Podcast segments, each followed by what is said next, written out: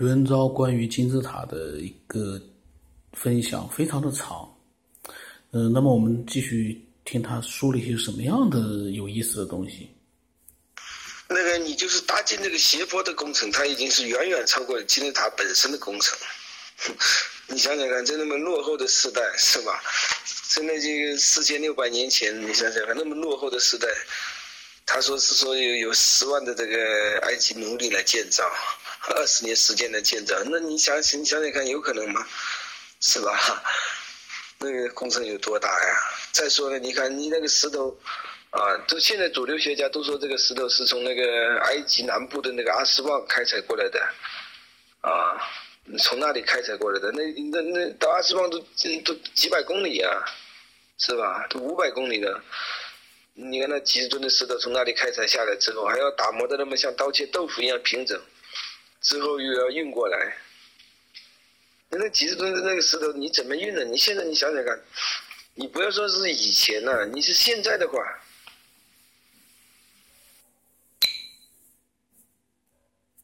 啊，你就不要说是什么古埃古代的埃及了，那四千六百年前的那个刀耕火种的年代，是不是？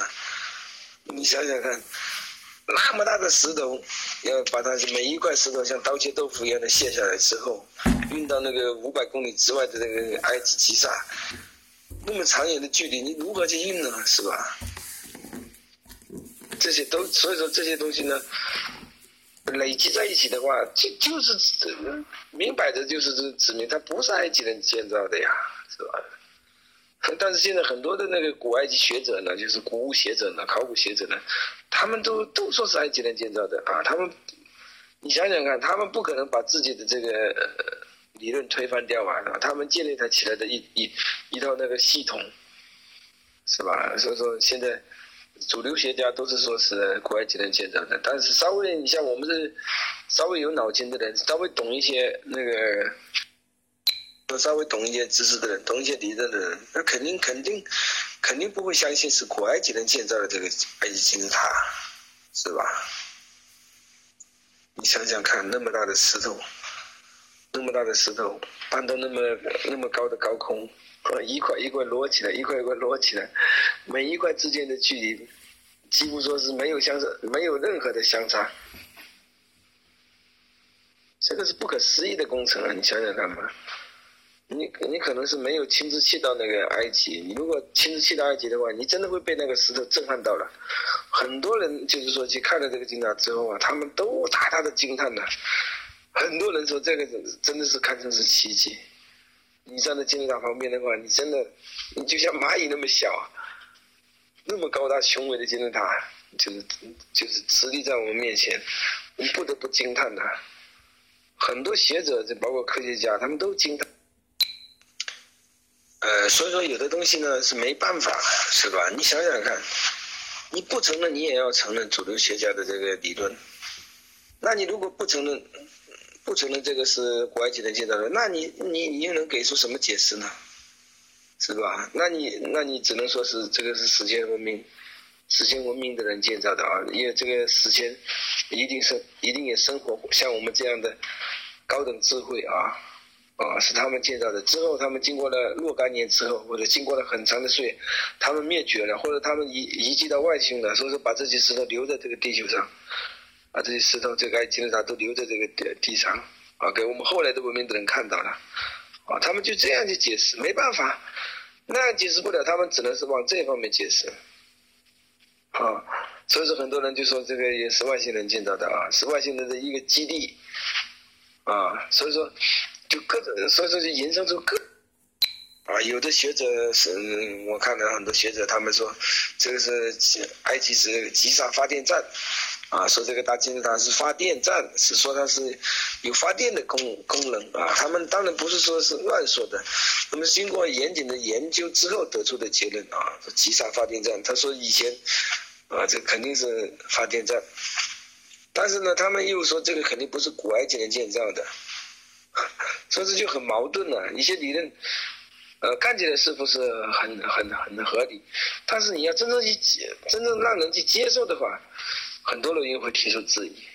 所以说就是，所以说就是各说各的吧。反正很多科学家他们都有自己的理论来来来有一套啊，写写了一套的理论啊，发表了一些一些自己的观点。但是发表出来的东西呢，也许他能接受，他不能接受，是吧？也许你能接受，我不能接受，就是这样子，很矛盾。所以说一直以来呢，一直以来呢，就是围绕这个金字塔呢，就是几千年下来呢，它都它都没有办法真正是解开。啊，自从人类有史以来，就是到现在的话，它就是一个最大的谜团，就是金字塔摆在我们面前的就是金字塔。解不开，没办法解开。你想想看，那，呃科学应该是越来越发达嘛，越来越发达。那为什么那古代的科技要比现在的科技还强呢？反而现代的科技不如以前。你那像以前许多的史前文明遗迹，是不是？那么他们的石头都是几百吨啊，上千吨，甚至几千吨的那些石头。你像那个黎巴嫩，呃，那个那个神庙啊，他们那个底座的石头都是三千吨、两千吨的，哼，横杠在那里。你想一想，你想你也没办法想。你现在的人，你你看，那两千吨、一千多吨的石头，你能移动移不动？你没办法移啊。所以说，你综合各各各个全世界各个地方的那些史前文明遗迹的话，你就能够推想出来，以前的人真的比我们先进多了。是吧？你包括这个金字塔也一样，是吧？你后来建的金字塔，你伏复之后的金字塔，你看都都规模都小得多得多得多。按理来说的话，那个技术应该是越建越好啊，是吧？你像我们也是的，手机越来越好啊。你看现在的手机跟十年前、二十年前的手机就不一样了。你不要包括手机，汽车也一样，飞机也一样，任何东西都一样，任何高科技的东西也一样，是吧？只会越来越先进。啊，不会说倒退的，啊，不会说这是倒退退回去，那是绝对不可能的啊。按照这个正常逻辑来想的话，只能是越来越好，啊，只能是越来越文明，文明程度越来越发达。但是通过这个金字塔，我们就看到，通过这个金字塔，我们看到他们的文明好像是越来越没落，他们以后建造的那些金字塔越来越小，越来越小，越来越小，越来越小。而且基本那些金字塔后来建造的金字塔，基本现在都很多都倒塌了，很多倒的就一不不成样子了。虽然说在现在这些你在埃及发现了九十六座金字塔，有的也说是一百一十座啊，可能是包括那些倒塌了的吧，啊，反正就是就是有的说是九十六座，有的说是一百一十座，反正就是这么多，啊，我们也不是说要非要去弄清到底多少座，但是那些金字塔呢，你看。大部分都残缺不全，啊，他们那个石头啊，有的都是不像那些那个吉萨地区的三座大金字塔那样的石头那么那么整齐啊，立在那里。所以说，很多人就是说得出一个结论啊，人人类惧怕时间，时间惧怕金字塔。啊，这个这个这个，也许是是是我们人类总结出来的一个一个一个一个结论吧，哈。我觉得也真是这样的，人类是惧怕时间嘛啊！你想想看，我们人在这个世界上，啊，几十年就好了啊！你稍微活得长一点嘛，一百年哈，可能一百多一点点，你就离开了哈。所以人类是确实是惧怕时间，但是时间就惧怕金字塔。你想想看，数千年来，你金字塔那个也依然直立在那里是吧？纹丝不动。如果按照现在的建筑来说的话，大型建筑的话，嗯，它一般是，呃，一百年的时间内，它会下沉，下沉十五厘米啊，这个是很多的建筑学方面的给出的一个结论啊。所以说，你看大金字塔经过了几千年，它只下沉了五厘米，你想想看，它只下沉了五厘米，那么大的一个建一个一个方锥体立在那里，那么重，两百三十万吨重啊。当然也也也有人说是两百六十万吨重啊，这个我们不要去太计较。反正有的资料呢，也不是也不是完全一样啊。啊，我们只是我 我们只是稍微的呃说一下啊。我的重点不在这里，我的重点在后面。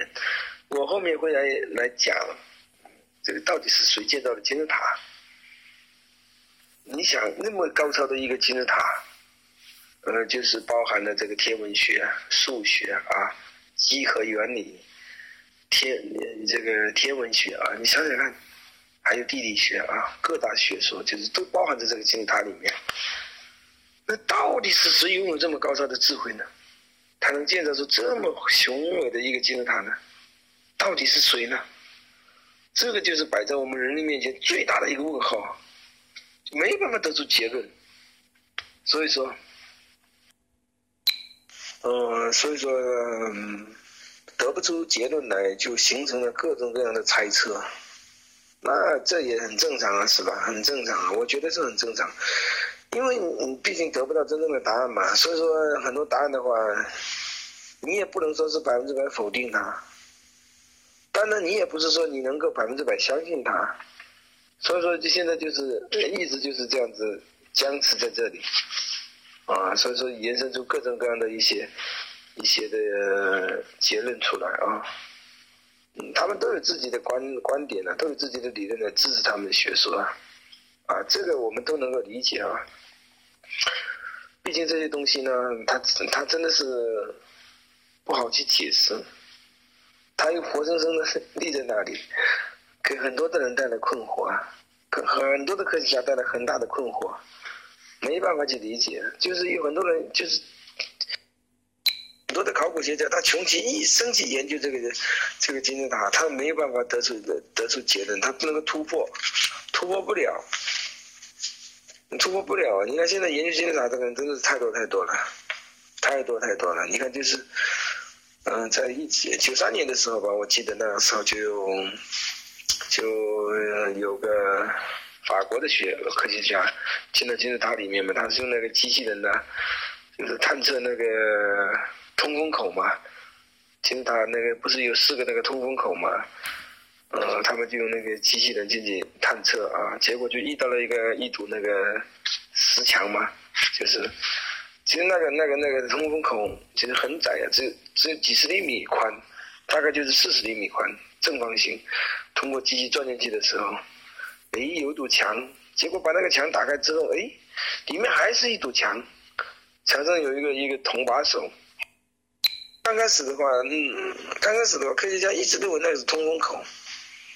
我看以后我会讲这个到底是不是通风口啊？我以后会讲，我现在只是，嗯，就通过一些资料吧，就是讲稍微讲解一些这个，嗯，就是说有关这个我科学家研究出来的东西呢，我稍微讲一下。那以后我要讲的可能是关于这个属灵方面的的讲解啊。其实这个不是，它不是真正的通风口，它是属灵的通道，它是属灵的通道。它因为它这个通风口，它是连接那个呃属灵的空间。通过属灵的空间，那个伊甸园的水啊，进到这个空间里面来。啊，我现在就是说，还没讲到这里吧，就提前说一下啊。嗯，所以说很多就不理解的东西嘛。那个时候哪有什么？你看铜把手啊，那个时候你看啊，不能理解，真的不能理解。刚开始看的时候，我我也觉得好不理解。呃，如果当你真正走到那个墓室里面的话，你会被那些石头啊，真的是震撼到。那个特别是国王墓室里面，还有那些大走廊啊，啊，那些石头真的是非常非常的平整啊。那里面的石头，它里面的石头基本上都是用花岗岩，外面的石头好像是那个石灰岩，一层石灰岩覆盖的，里面基本上都是都是花岗岩。你看花岗岩是很硬的石头，你知道吗？花岗岩非常非常的坚硬。而且那个通往通往国王室的那些通道啊，它其实不是不是设计的时候不是人行不是人行走的那些通道，那个通道你看人都要钻进去是不是？那个你根本伸不直，啊，只有一米大概就是一米五一米五不到好像就是，人进去的时候要凹着身子钻进去，啊，那个其实不是不是不是人走的道啊。还有就是在国王墓室里面，就是发现了一个石棺啊，就是类似石棺一样的东西。嗯，那个石棺，那个石棺比那个那个入口啊，比那个国王室的入口啊还要大。所以说，那个石棺是，呃，金在建造金字塔的时候，那个石棺就已经放进去了，因为那个石棺比那个入口还大，那根本不是后来抬进去的。你想想看，是吧？不是后来抬进去的，是在里，是它已经在里面了。所以说建建造金字塔的时候，那个石棺已经放在那个里面了。你从那个通道口，你就能看到那个石棺比那个口大很多，比那个通通道口，就是进入国王室的那个通道口大很多。那个那个大理石，那个大理石那个石棺呢，非常非常非常的，非常非常的整，那个那个切面呢，非常非常的平整。你就是用那个，就是用那个平行尺压在上面，你这边用那个电灯打开去照的话，它那个也不漏光。你想想看，那个精密度达到什么程度啊？那个石棺呢，是吧？非常非常非常非常非常像玻璃一样的平整。到现在的话，你看的话，还还依然是很平整的那个那个石棺。啊，所以说你看到那个石棺，你很多人就以为这个是法老的木乃伊放在这个这个石棺里面，其实不是的，其实不是的，那个石棺不是说是放木乃伊的。到现在为止的话，那个在金字塔里面没有发现任何的木乃伊，啊，就包括后来建造的金字塔里也没有发现木乃伊，啊，只是人们那样说是金字塔是法老的木乃伊，其实其实那个。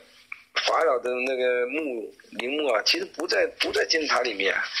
现在很多的人都都提出这样的观点啊，啊其实那个你想那个图坦卡蒙国王，图坦卡蒙国王啊，现在的那个那个图坦卡蒙国王是最有名的啊，就是十八世纪考古学家那个把那个图坦卡蒙图坦卡蒙的那个墓打开，这是震惊世界啊！但都是在帝王谷里面发现的，帝王谷里面就是。那里有大量的那个法老法老的那个陵墓，其实不在金字塔里。你想想看，金字塔如果真的做个陵墓来的话，那肯定就是告诉别人这里是陵墓，你肯定第一第一时间肯定要被盗掉。哪有那么笨的，哪有那么笨的那个那个法老啊？啊，这把自己陵墓这样的暴露在外面，你想想看，有可能吗？其实到目前为止的话，也没有在任何的金字塔里面发现木乃伊，所以说。大部分的学者就是否定这个金字塔是陵墓所，啊，当然它不是陵墓所。那后来我会我会详细的讲，它为什么不是陵墓啊？我会讲到这一点。呃，还有一点就是非常非常非常令人不解的，就是说那些石头呢，埃及金字塔的那些石头啊，都带有磁性，带有那个电磁波，每一块石头都有。这些东西，所以说，呃，也令科学家非常的烧脑，不理解。你像如果其他建其他的那些金字塔那些石头，你像后来建筑的金字塔石头，他们都没有电磁波啊，唯有这个大金字塔跟三座金字塔，它是有带有这个，它那个石头啊都带有磁性。你如果用那个。那个放射测放射波的那些那些仪器去测的话，你就能够清晰的看到，那些石那些那些那些石头啊都有带磁性，所以说，所以说到现在的话就是不能理解啊！你看那个到现在的话，那个你看那个死死死猫啊、死老鼠啊，在金字塔里面啊，它不腐烂啊！很多人做实验的时候，把这些牛奶呀啊这些蔬菜呀。放到金字塔里面，它就是说不腐败，很稀奇。它就里面就像冰箱一样，东西放在里面它不不腐败。它其实就是跟这个石头带有磁磁带这个电磁波，它是有有关联的。那你想想看，地球上的石头，嗯，它带电磁波，那你觉得有可能吗？是吧？那首先你排除这个石头，那肯定不是地球上的石头，这个石头就不是地球上的石头。啊，我可能后来会讲，我讲解这个石头。这个石头它是不是我们地球上的石头？它是来自第二层天的石头。我以后会详细讲解啊，详细讲解这一点。那么好，我们重新回到这个金字塔。那你想想看，它这么一个高的一个一个一个高度，嗯，就是包含了这个天文学、地理学啊、数。包含各类学说的一个这么大一个文明的一个产物，那肯定是需要一个相当有智慧者来才能够建建造起来啊！啊，就是我举了这么多例子来推翻这个不是埃及古埃及人建造的一个理论啊！如果你自己去想的话，你也会想到这肯定不是埃及人建造的，是吧？那些石头那么大。真的，你你你你站在那个石头旁边的话，你都会被它震撼到，真的会被它震撼到。那么高，高耸在那里是吧？虽然我没有亲眼看到那个金字塔，但是我通过各种各样的视频呢，我都有也看，真的很震撼。这是拥有高度发达文明的人才能够建造。那这个建造这金字塔的到底是谁呢？你想想看，到底是谁呢？哎，那我们可能会想，那到底跟那肯定是外星人嘛？哦，不是法老嘛？肯定就是外星人嘛？那或者是史前文明建造的嘛？哎，那么问题又又来了，外星人，外星人是谁呢？我又要重新回到这个起点，文明起源。外星人到底是谁？从哪里来的呢？就好像我我以前提的问题也是一样。那我们人是从哪里来的呢？是进化来的吗？是吧？我们人类是进化来的嘛？是猴子变的嘛？那猴子是怎么来的呢？啊，通过其他的生物进化。那么其他的生物呢？啊，可能又是通过微生物啊，通过单细胞。那那你想想看，进化论能能成立吗？那进化论肯定是不能成立的呀，是吧？我们都不不相信进化论，那不相信进化论，那我们是肯定是相信创造论。啊，既然我我我们这个节目呢，呃，应用大量的那些理论来否定了进化论，把这个进化论否定掉啊，啊，那嗯，肯定我们要相信其他的理论嘛啊，你不相信进化论，你肯定要相信一个其他的理论，那么好。那么，其他的理论有创造论，就是圣经上所提到的，啊，耶和华神上帝创造了我们人类，创造了我们人类的始祖亚当夏娃啊，然后通过亚当夏娃繁衍我们这些后裔啊，我们都是亚当夏娃的后裔，啊，这是一个理论。还有一个理论就是说，外星文明，外星文明创造了我们人类，比如说阿努纳奇人，是吧？尼比鲁的阿鲁纳奇人，哎，那么问题又来了，你想想看，那阿鲁纳奇人是怎么来的呢？那那是进化来的吗？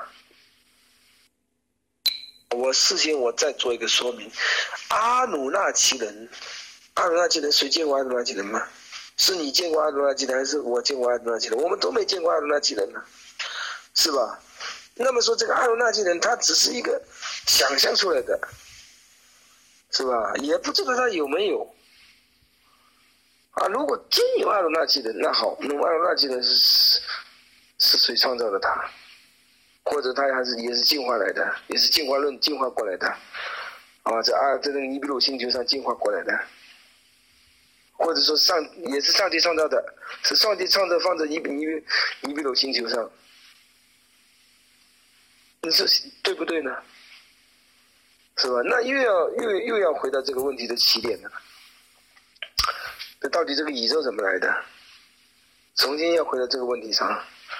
我的上期节目就很说了很多有关这个宇宙到底是啊，我也我也举了很多的例举啊，就是说明这一点啊。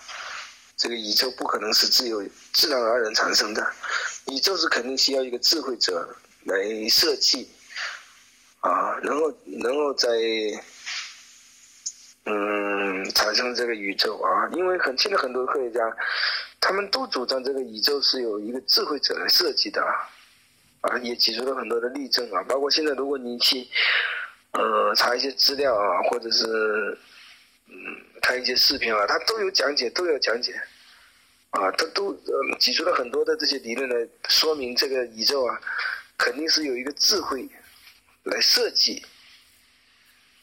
啊，那这个智慧者又是谁呢？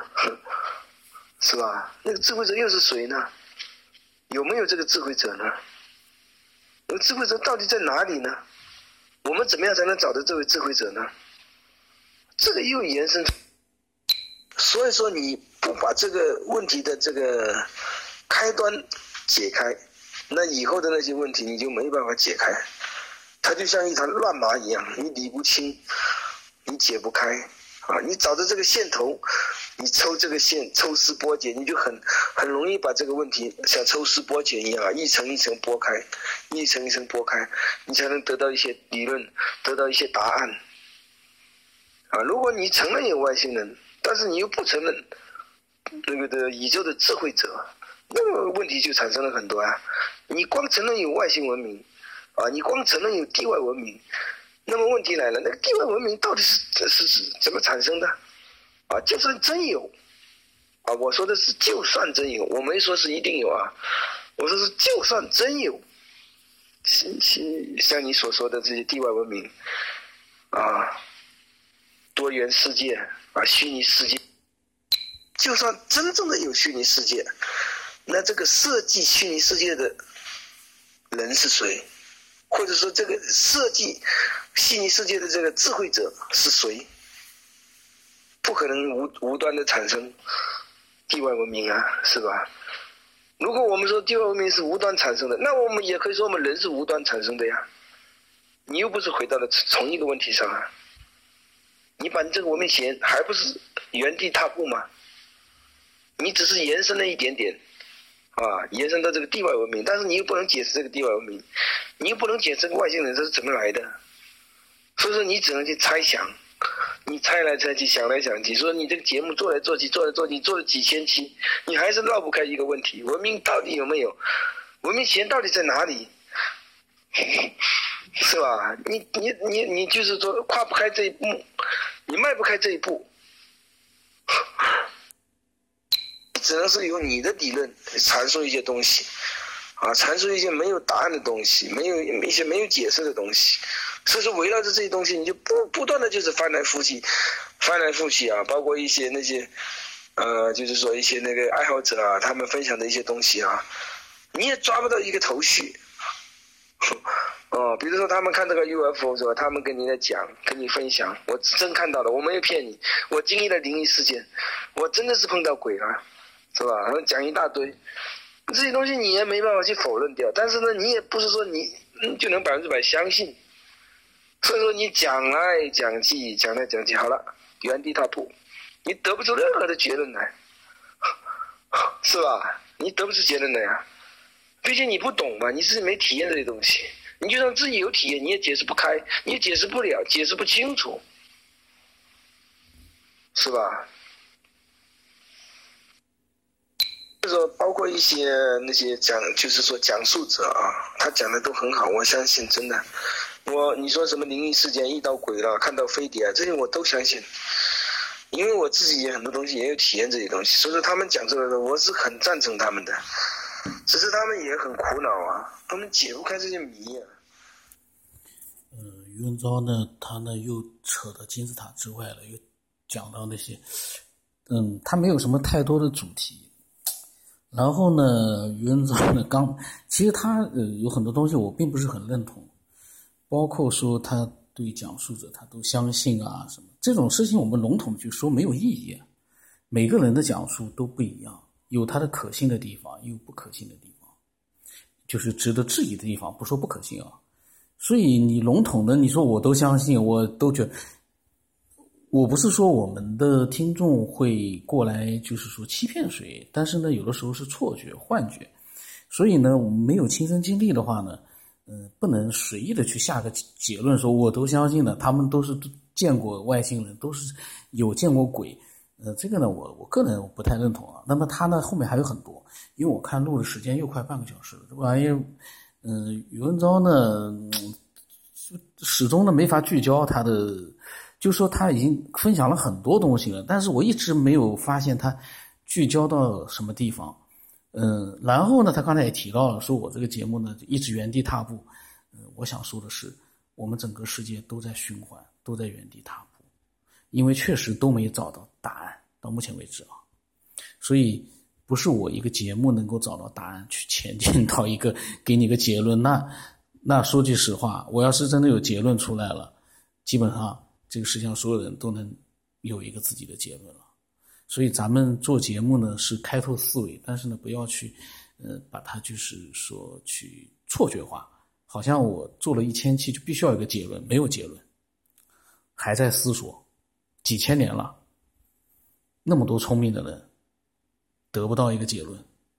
呃，我我是这样的一个心态，我不认为我会真正的找到，但是我又觉得我可能会，每个人都会这样想，就是说你会觉得说几千年来那么多聪明人，他们比我们聪明多了，都这么，但是呢，我们还是抱有一丝希望，因为时代在变，我们也有可能别的人或者我们自己找到一个答案，但是呢，绝对不是说我做了几千期了原地踏步，嗯，把我们的这个节目呢。